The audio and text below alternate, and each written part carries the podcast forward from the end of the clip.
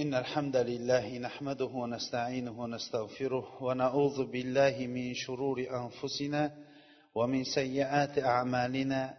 من يهده الله فلا مضل له ومن يضلل فلا هادي له. وأشهد أن لا إله إلا الله وحده لا شريك له. وأشهد أن محمدا عبده ورسوله. ثم أما بعد السلام عليكم ورحمة الله وبركاته. Odatdagiday suhbatimizni boshlashdan avval alloh subhanava taoloning go'zal ismlari va oliy sifatlari bilan ushbu majlisimizni turli xato va kamchiliklardan xoli bo'lgan majlislardan qilishligini va tarqalishligimizda alloh taoloning ilm halaqalarini qidirib yuruvchi farishtalari bizlarga qarata ey ollohning bandalari endi sizlar o'rninglardan turaveringlar vaholanki sizlarning gunohinglar endi kechirilindi degan majlislardan qilishligini so'rab suhbatimizni boshlaymiz.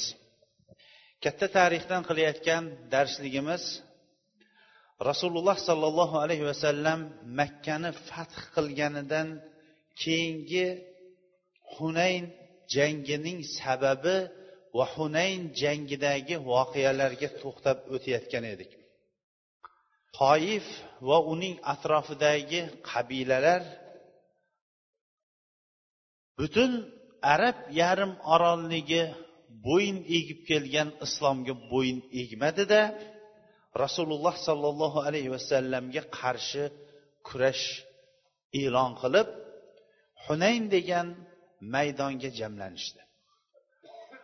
Rasululloh sollallohu alayhi vasallam ham makkani fath qilishga kelgan o'n mingta makkalik ikki ming o'n ikki ming askar bilan birga hunayn maydoniga chiqdi. Ashoblar bugun biz yengilmaymiz biz dushmandan ko'pmiz derdi. Alloh subhanava taolo bandalarini turli o'rinlarda har xil imtihonlar bilan imtihonlaydi. Va o'zining yolg'iz o'zidangina nusrat kelishligini bildiradi. Yusuf alayhissalom zindonda o'tirgan vaqtida ikki kishining tushining tavilini aytib berdi.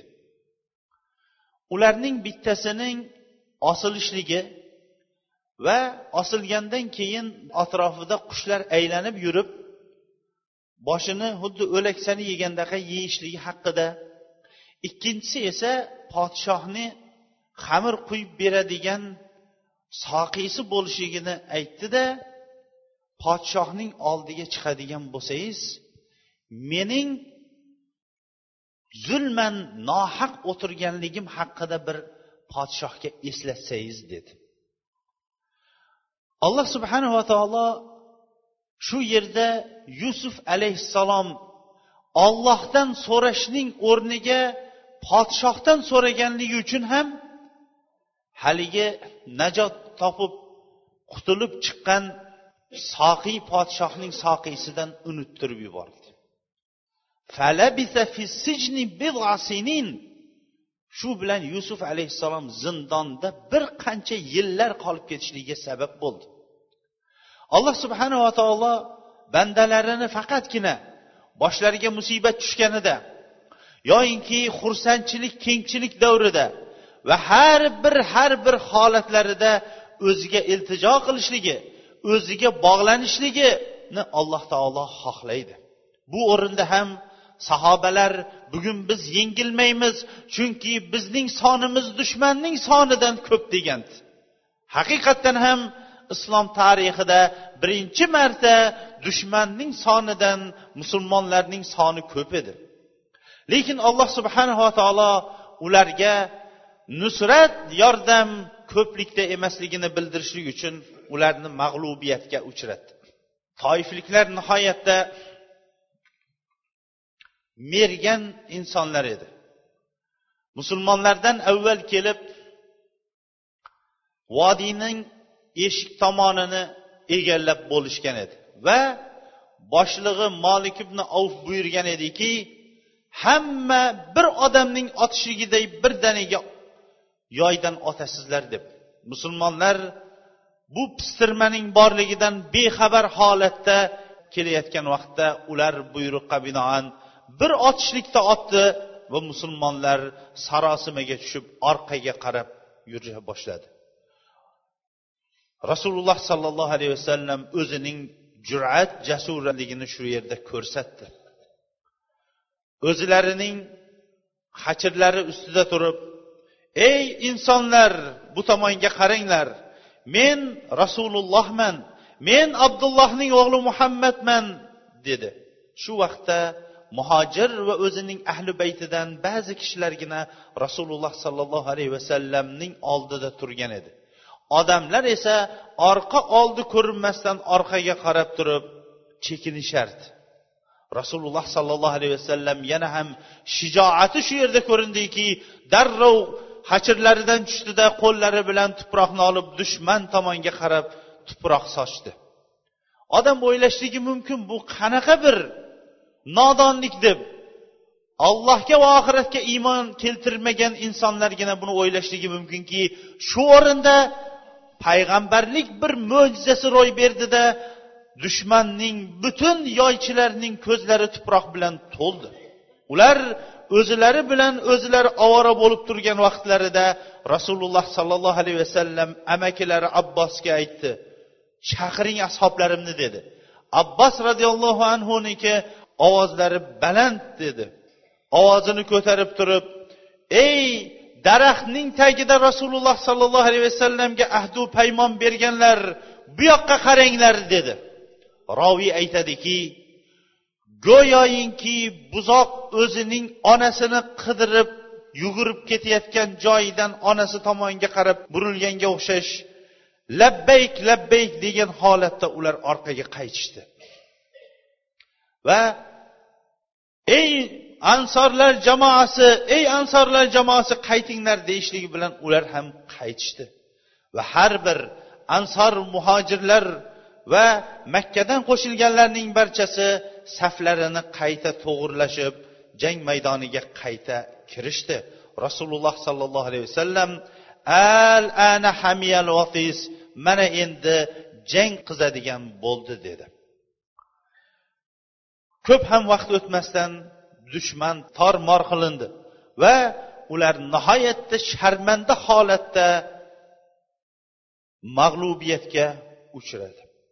Saqif qabilasidan yetmishga yaqin odam o'ldi.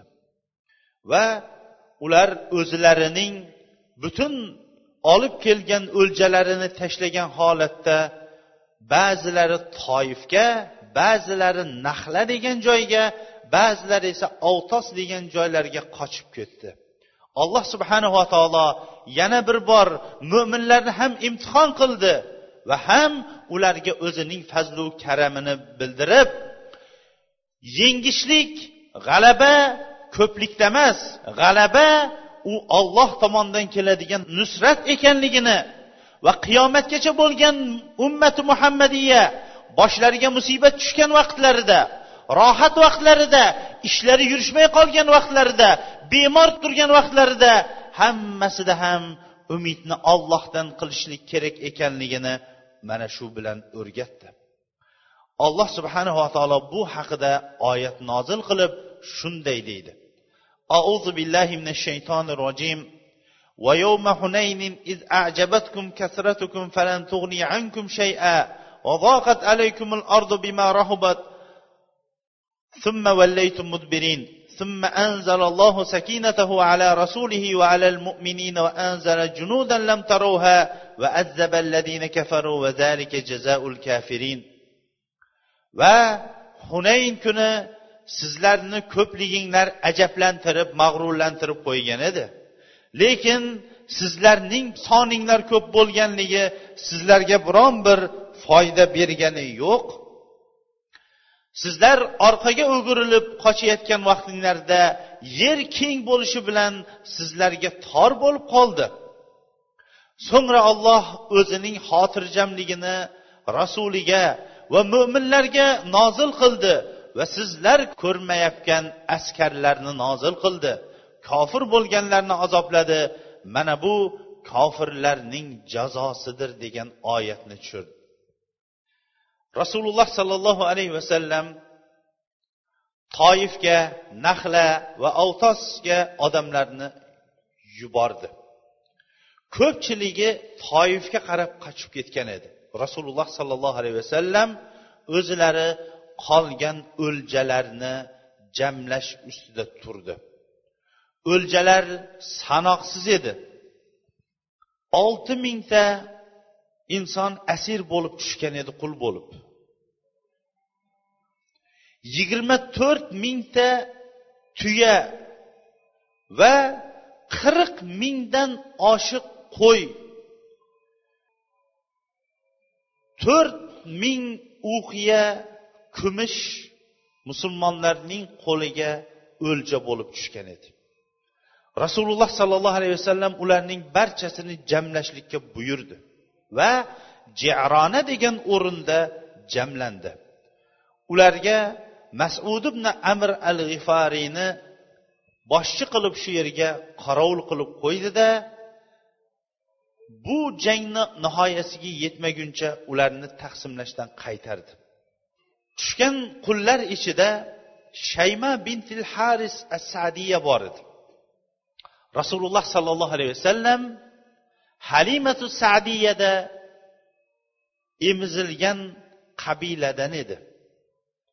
Rasululloh sollallohu alayhi vasallamning emizikdosh singillari edi.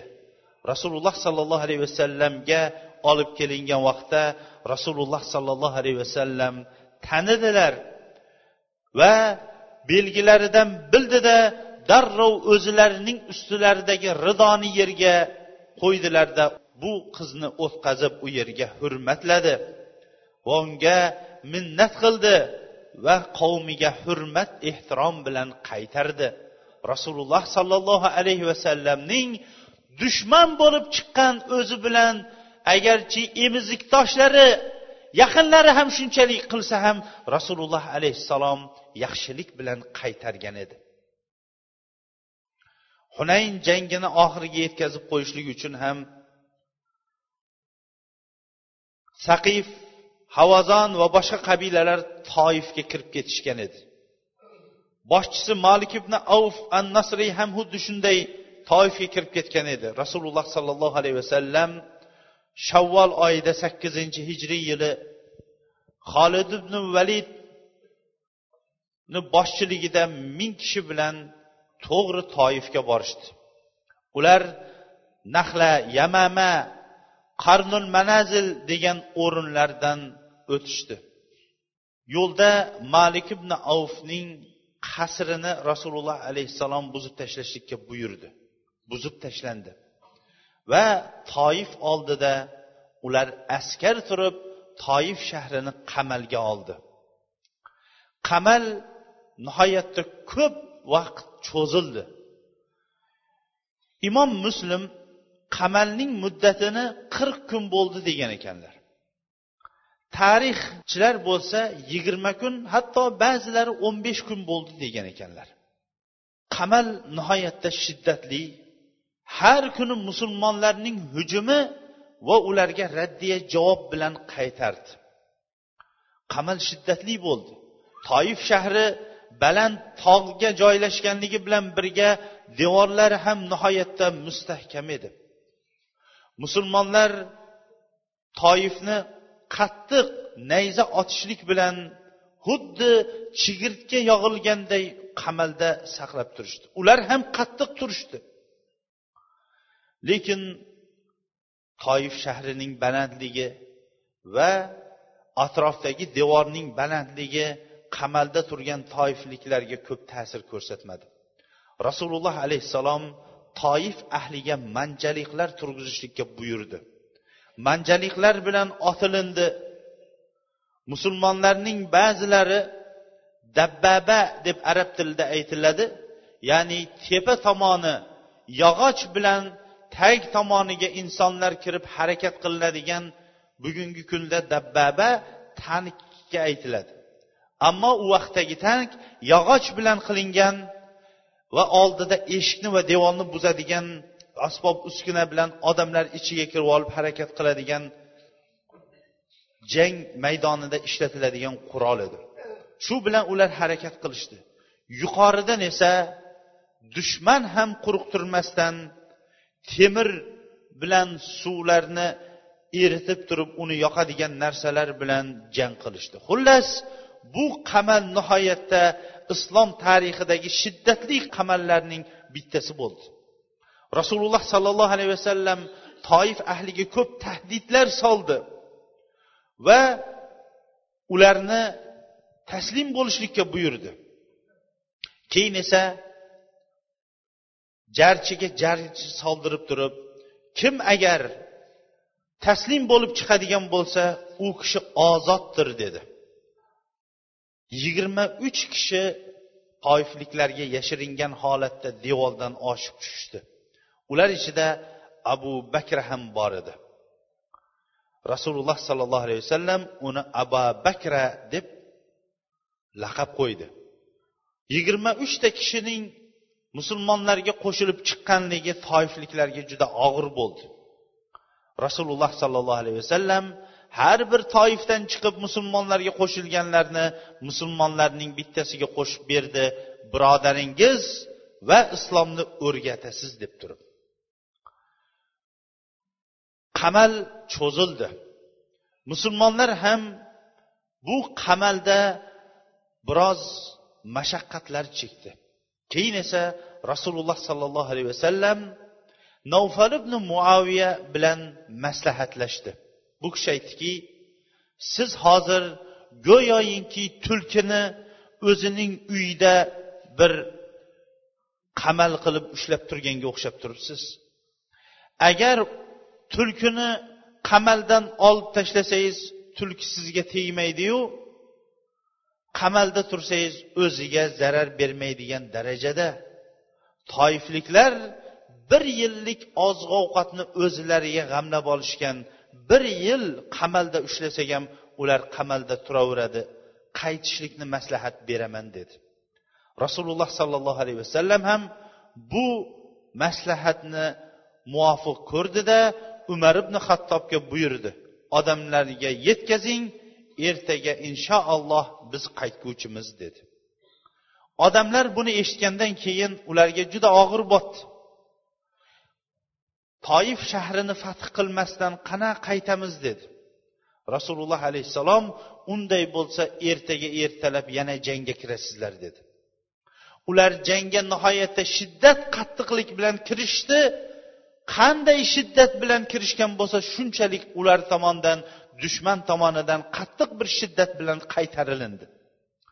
Rasululloh sollallohu alayhi vasallam endi qaytamizmi? deganda odamlar qaytamiz dedi. Rasululloh sollallohu alayhi vasallam tabassum qildilarda qaytdilar odamlar aibun taibun abidun li robbina hamidun biz qaytguvchimiz tavba qiluvchimiz ibodat qiluvchimiz robbimizga hamd aytuvchimiz degan holatda qaytib turib yo rasululloh saqif qabilasiga bir duo qiling dedi.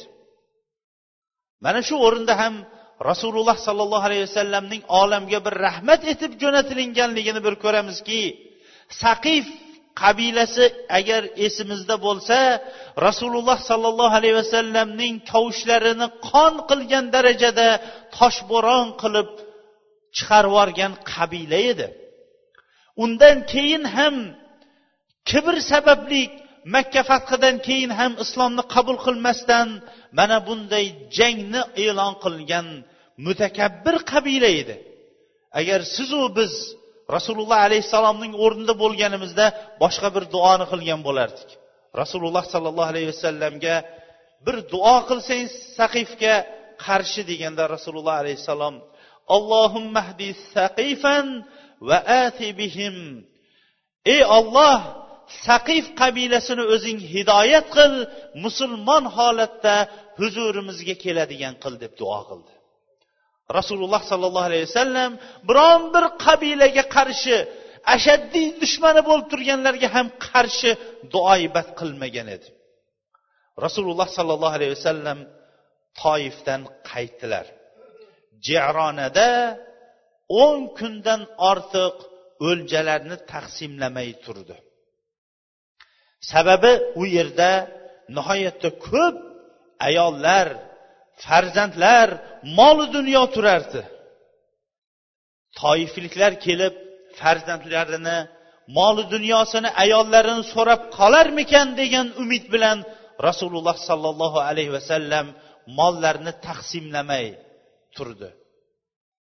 Bu ham katta bir payg'ambar alayhissalomning muruvvatiki yer kurasidagi barcha janglarga bir agar e'tibor beradigan bo'lsangiz barcha janglarning maqsadi molu dunyo yerlarni yer usti va tagidagi konlarni egallashlikdan boshqa maqsad emas. Insonlarning ma'naviyatini ko'tarishlik maqsad u faqat islomdagina bo'lgan. Shuning uchun ham islomdagi butun mana shu janglarning natijasi biron bir shaharni oldik degan yozilinmaydi aytilinmaydida shaharni fath qildik. Iymon e'tiqod bilan qaysi bir shaharga boradigan bo'lsa o'sha joyga masjid madrasa insonlarga din ta'limini o'rgatadigan markazlar qurilishi bilan insonlarni insonlarga qilayotgan ibodatidan insonlarni insonlarning robbisining ibodatining nuriga chiqarishlikka islom harakat qilib kelgan. Yer kurasida bugungi kunga qadar va oxiratga qadar butun urushlarning natijasini ko'radigan bo'lsangiz yo yer talashishlik yo dunyo talashishlik yo yer xazinalari ostidagi bir dunyo orqasida bo'lib turgan urushni ko'rasiz. Rasululloh sollallohu alayhi vasallamga hunayn jangichalik tushgan katta bir o'lja tushmagan edi. Olti mingta qul ayolu yosh bolalar va yigirma to'rt mingta tuya qirq mingdan ortiq qo'y va to'rt ming uqiya kumush buni uncha muncha davlat iqtisodi ko'tara olmaydigan ravishdagi katta bir dunyo edi. Rasululloh sollallohu alayhi vasallam o'n kundan ko'proq vaqt kutib o'tirdi egalari kelib so'rab qolarmikan deb. Egalari bo'lsa eng islom va musulmonlarga ashaddiy bo'lgan dushmanlar bo'lishiga qaramasdan. Bu ham bizga bir qancha yillar va bugungi kunga qadar musulmonlarni bir yo'ldagi qaroqchilar sifatida urushlar bo'ladigan bo'lsa darrov ayollarini o'zlariga kaniza qilib olgan erkaklarini qul qilgan mol davlatlarini talagan va molu davlatlarini taqsimlagan deb ko'rsatilingan yasama tarixning botil ekanligini bizlarga ko'rsatib beradi. Tarixni o'qing islom tarixining adolat bilan o'qiganlar barchalari islomning haqiqatini ko'rib turib unga o'tkazilayotgan bo'xtonlarni ko'rgandan keyin ko'ziga yosh olmasdan iloji yo'qdir. Tarixni insof bilan o'qigan har qanaqa kufr ahlining sharqshunoslarining ko'pchiligi musulmon bo'lib ketgan. O'n kundan o'tib ketdi. Saqif qabilasi mutakabbirlik bilan kelmadi u yetmaganday dunyoda odamlar o'rtasida gap so'z ko'paya boshladi. Rasululloh sollallohu alayhi vasallam o'ljalarni bo'la boshladi. O'ljalarni bo'layotganda eng birinchi islomga yangi kirgan va islomni qabul qilib iymon hali qalbiga to'kis o'rnashmagan odamlarga birinchi bera boshladi. Abu sufyon ibn harbga qirq uqiya kumush va yuzta tuya berdi. Yuzta tuya rasululloh alayhissalom hijrat qilib chiqib ketayotgan vaqtda eng boy odam abu jahl bo'lsa uniki yetmishtagina tuyasi bor edi. Rasululloh alayhissalom birdaniga qirq uqiya kumush bilan yuzta tuyani berdi. Abu sufyon o'g'lim yazidga ham bersangiz dedi. Unga ham shuncha berdi. O'g'lim muoviyaga bersangiz dedi. Unga ham shuncha berdi. Hakim ibn hizomga yuzta tuya berdi. Yana yuzta so'radi yana berdi yana yuzta so'radi yana berdi. Saffon ibn umayyaga yuzta tuya berdi. Keyin yana yuzta berdi keyin yana yuzta berdi. Keyin haris ibn harisil kaldaga yuzta tuya berdi. Shuningdek qurayshning boshliqlariga yuzta yuzta yuztadan tuyani berdi. Keyingilariga esa elliktadan keyingilariga qirqtadan hatto odamlar orasida e bu muhammad faqirlikdan qo'rqmaydigan darajada odamlarga dunyoni berib yotibdi degan gap tarqaldi. Arobiylaru makkaliklarning barchasi rasululloh sollallohu alayhi vasallamning atrofida ola to'polon bo'lib mengayam mengayam degan ovozlar ko'tarib rasululloh alayhissalom chekinib chekinib borib daraxtning yonida tirsalib qoldi odamlar atrofini o'rab olgan edi. Hatto rasululloh sollallohu alayhi vasallamning ustidagi ridolarini ham tortib oldi. Rasululloh sollallohu alayhi vasallam ey odamlar ridoyimni qaytib bersanglar edi. Jonim qo'lida bo'lgan zotga qasam ichib aytamanki agar huzurimda tuhama tog'laridagi yog'ochlarchalik tuyalar bo'lsa ularning barchasini sizlarga taqsimlab beraman. Birontasini men o'zimga olib qolmayman. Keyin bo'lsa sizlarda biron bir qo'rqoqu yolg'onchi demaydigan gap chiqib qolmagunicha qadar dedi. Keyin tuya oldiga keldida tuyaning o'rkachidan ozgina bir yunni olib barmoqlari o'rtasida qilib turib ko'rsatdi. Ey odamlar ollohga qasamki mana bunchalik darajadagi o'lja bo'lsa barchasi xumus beshdan biri qilib beriladi dedi. Rasululloh sollallohu alayhi vasallam infoq qiluvchi sadaqa beruvchilarning ustozi edi. O'zlari aytardilarki ollohga qasamki deb qasam ichib aytardi sadaqadan mol kamayib qolmaydi derdi. Berishlikda polvon edilar. To'g'ri bu xalqimiz aytmoqchi jigardan yaralgan molni berishlik o'zi qiyin bo'ladi. Bo'lib ham dushmandan olingan o'ljalarni berishlik hammaga ham nasib qilmaydi. Rasululloh sollallohu alayhi vasallamning mana shunchalik yuz tuya yuz tuya yuz tuya qilib ketma ket berishliklari rasululloh alayhissalomning haq payg'ambar u kishi dunyo yig'magan dunyo orqasidan quvmagan balki maqsadlari insonlarni zalolatdan nurga chiqarishlik u kishining muhim vazifasi va g'ami shu bo'lganligi yaqqol butun dunyo uchun bizga bir hujjat bo'lib qoladi.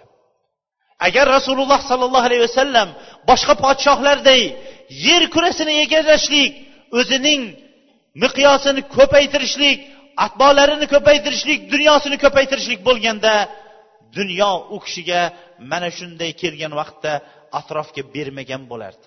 Hatto shu yerdagi makkaliklarning bittasi bir vodiy qo'yni ko'rib hayron bo'lib turganda rasululloh alayhissalom u kishiga qaradida hayron bo'lib turibsizmi? dedi. Ha shunchalik ham qo'yni hali ko'rmovdim deganda shu qo'ylarning barchasi sizniki dedi. Bu kishi makkaga yugurib keldida ey odamlar muhammad faqirlikdan qo'rqmay beryapti.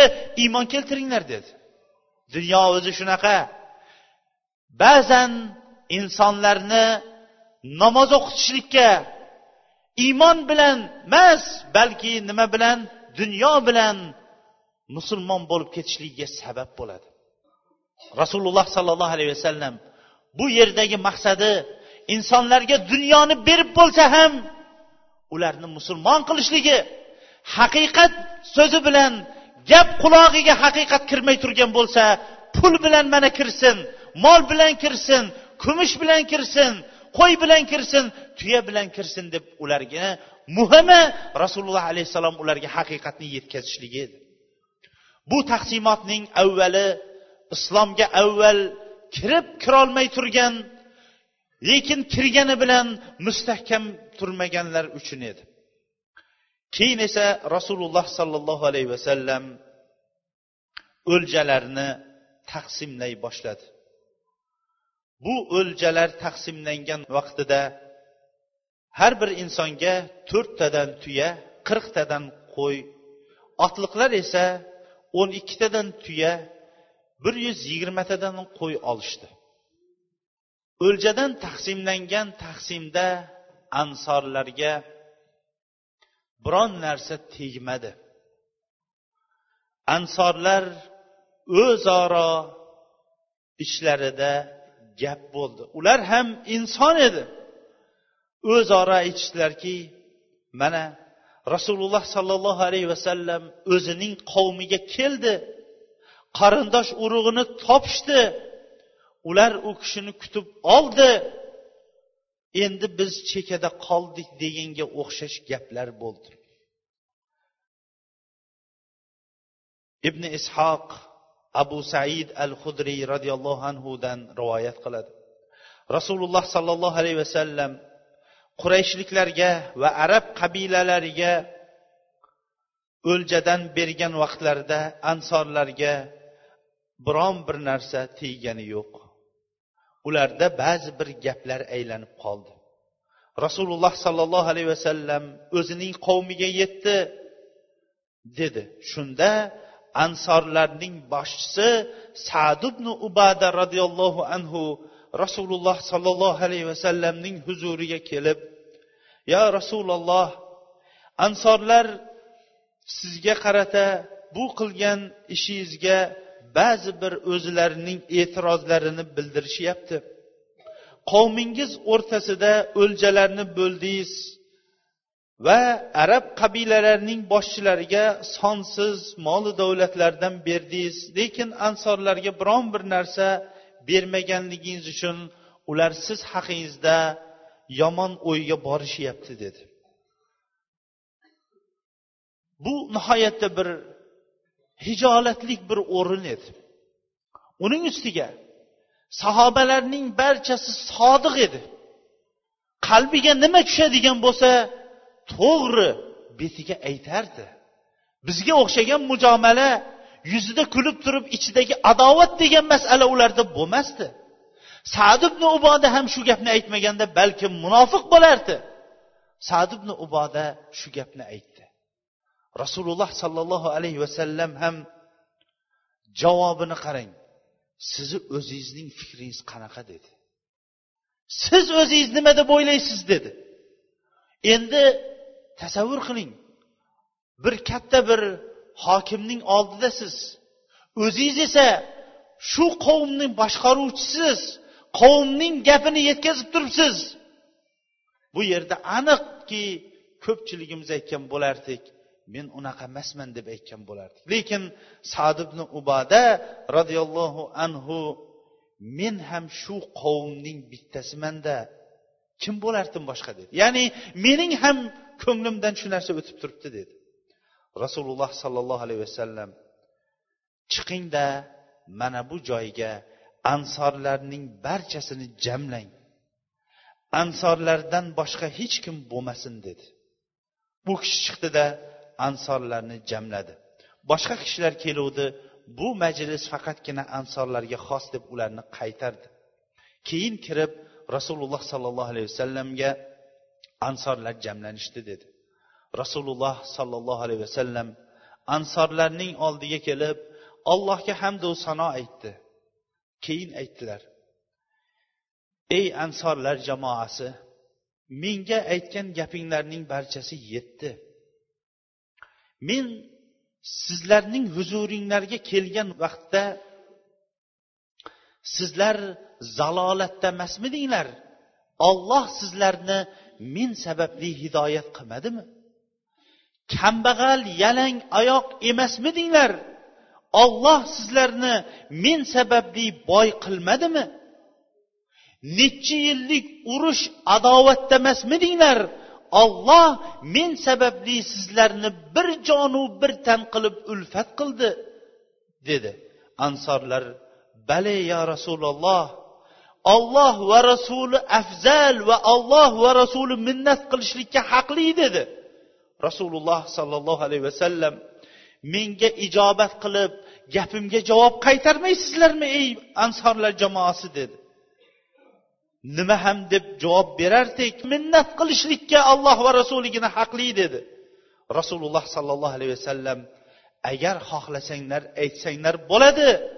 Odamlar sizni yolg'on sanagan vaqtda biz sizni tasdiqladik.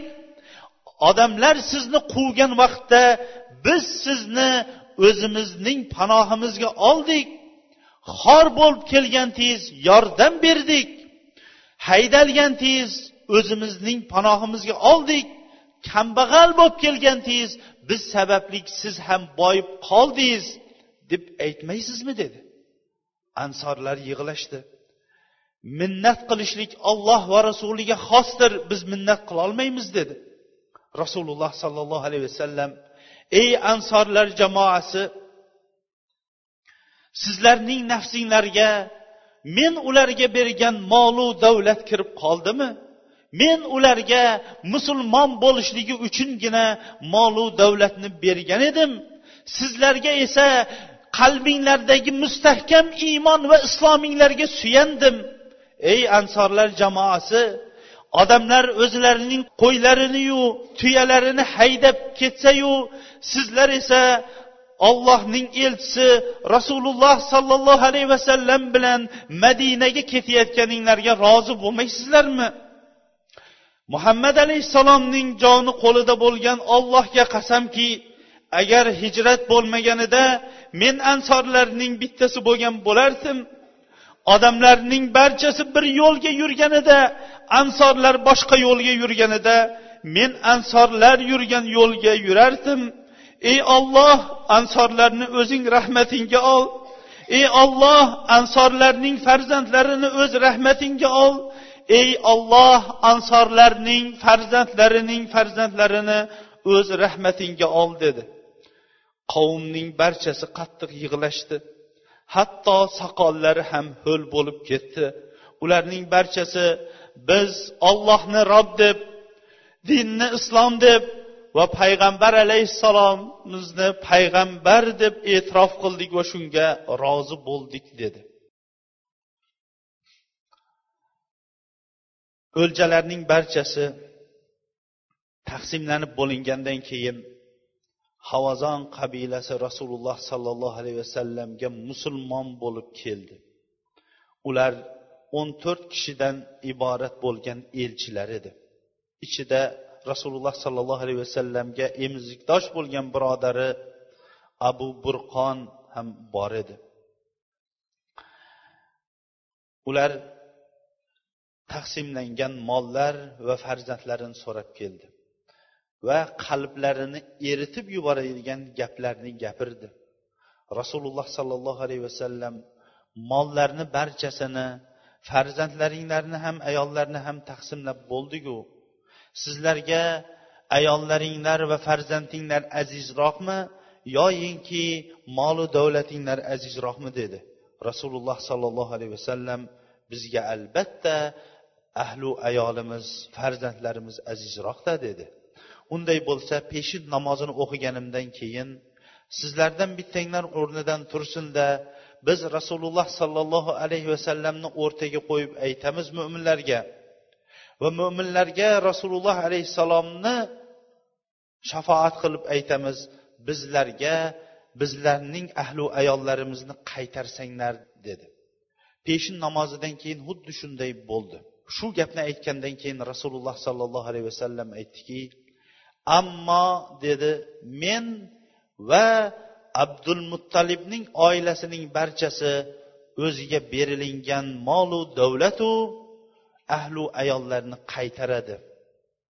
Endi sizlar uchun odamlardan so'rayman dedi. Qarang rasululloh alayhissalom qaytaringlar desa bo'lardi. Lekin rahim shafiq halim bo'lgan zot sizlar uchun odamlardan so'rayman deb odamlar oldida turdi. Muhojir ansorlar aytdiki bizda nima bo'ladigan bo'lsa u rasululloh sollallohu alayhi vasallamnikidir dedi. Lekin iymonga yangi kirgan aqrab ibn habis men va banu tamim berolmaymiz dedi. Uyaynat ibn hisn bo'lsa men ham fazari ham berolmaymiz dedi. Rasululloh sollallohu alayhi vasallam va abbos ibn mirvat ular barchalari qaytarishdi. Rasululloh sollallohu alayhi vasallam aytdilarki bu qavm sizlarga musulmon holatda keldi va ularning farzandlariyu ahlu ayollarini qaytaringlar dedi va barchalari qaytarib berishdi. Inshaalloh suhbatimiz davomini kelgusi haftada davom ettiramiz.